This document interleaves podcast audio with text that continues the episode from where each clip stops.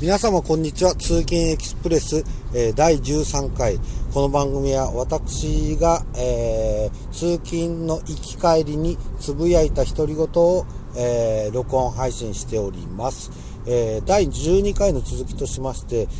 本当不謹慎ではありますが、こういった感染が、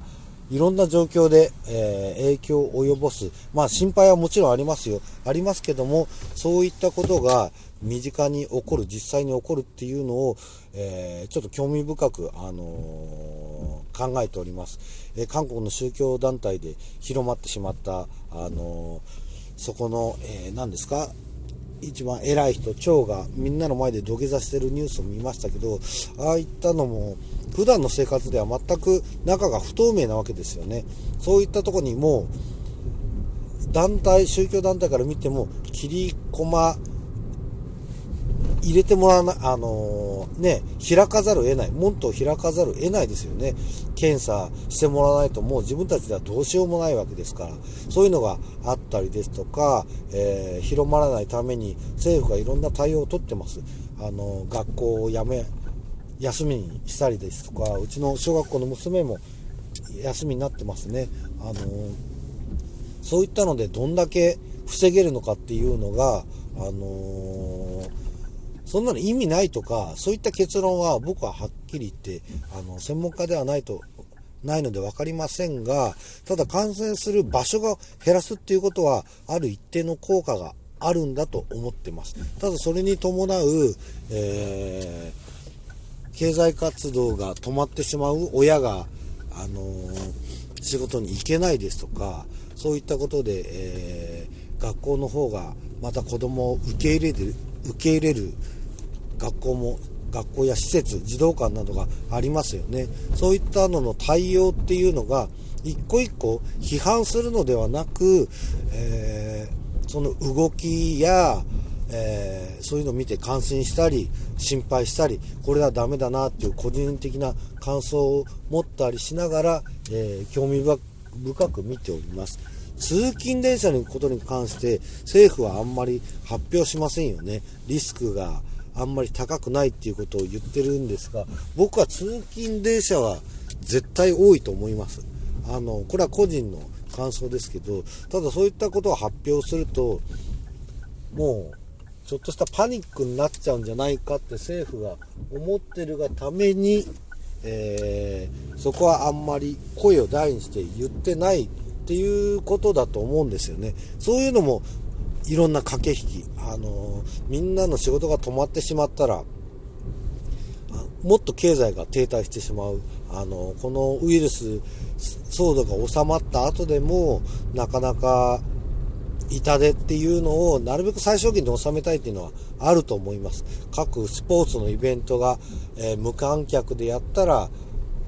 大丈夫だとか、それに伴う経済的な損害ですとか、もう全部そういうののバランス見ながら、えー、決定してるんだと思いますよ、中止とかいうのもね。えー、なんだかんだ言ってもやっぱり経済のことみんな言い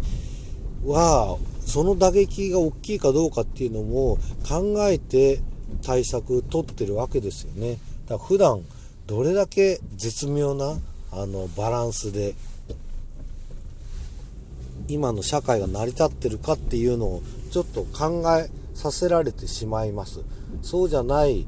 何て言うんですかね、さっきの、さっき12回でもお話しましたけど、株をやってたら、えー、通常は株っていうのは上がっていくのが当たり前っていう考え方なんですけど、そうじゃないアクシデントが起こるっていうことも、またそれも必然。どんなアクシデント、内容なのかっていうのは予想できなかったりもしますが、確率的には何回かずっと長い間やってる人は何回かはそういった株価が暴落するリスクっていうのは必ずある。だから普段の生活でも通常の、えー、バランスで成り立ってるっていうのはあるんですけど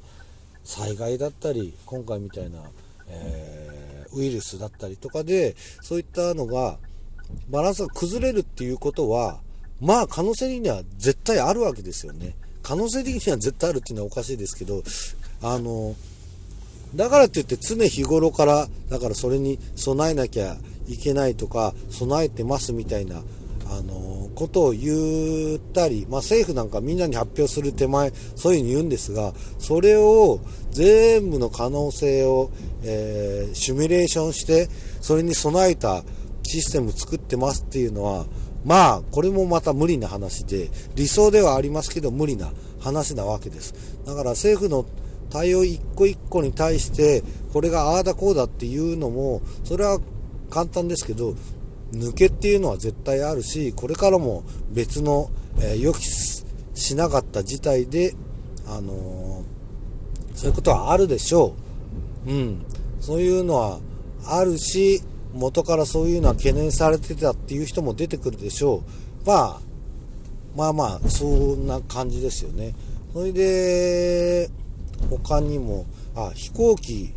の中もえー、スチュワーデスさんが感染したっていうニュースをやってました。そうすると飛行機に乗ってると、えー、密室密閉空間なので心配ですとかそういうことを言ってると飛行機っていうのは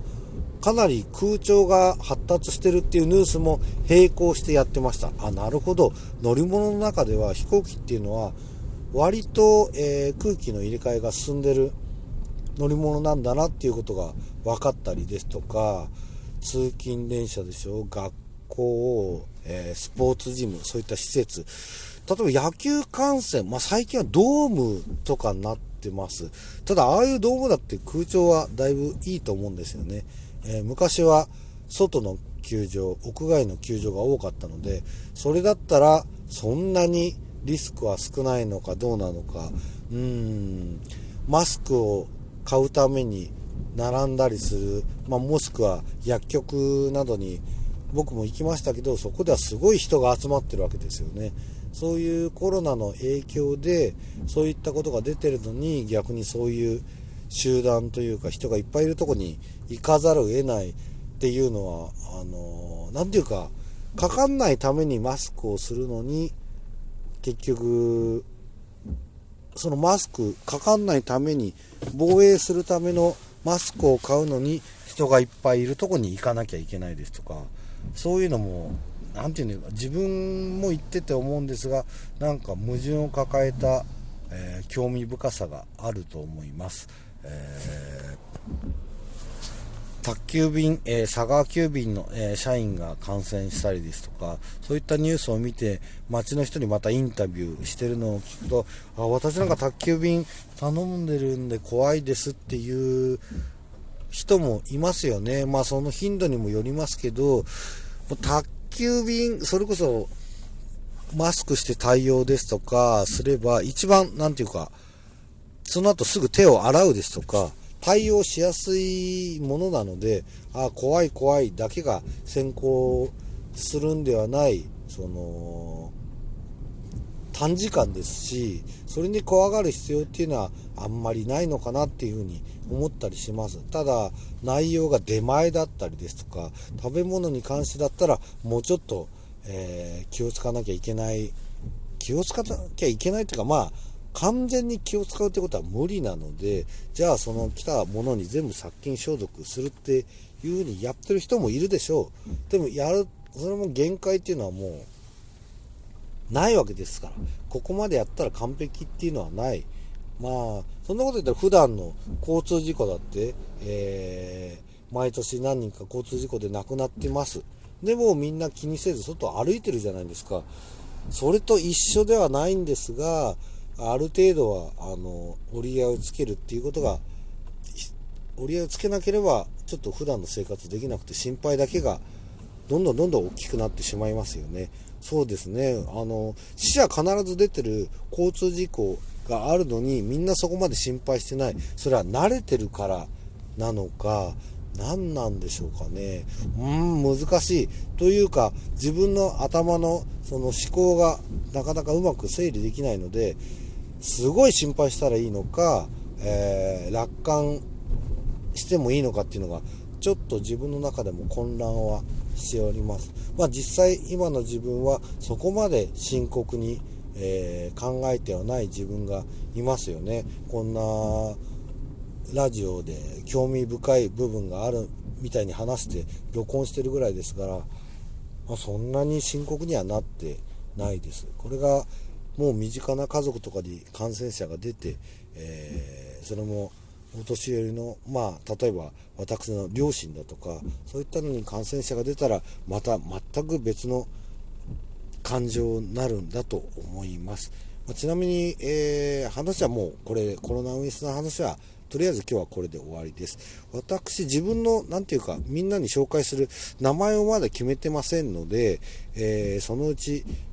決めたいと思ってます。えー、まあ、だからといってどっかに募集するわけではないですが、そのうち決めたら突然、自分は、えー、通勤エキスプレスのなんとかですって言い出すと思いますが、えー、よろしくお願いいたします。では、13回終わります。さようなら。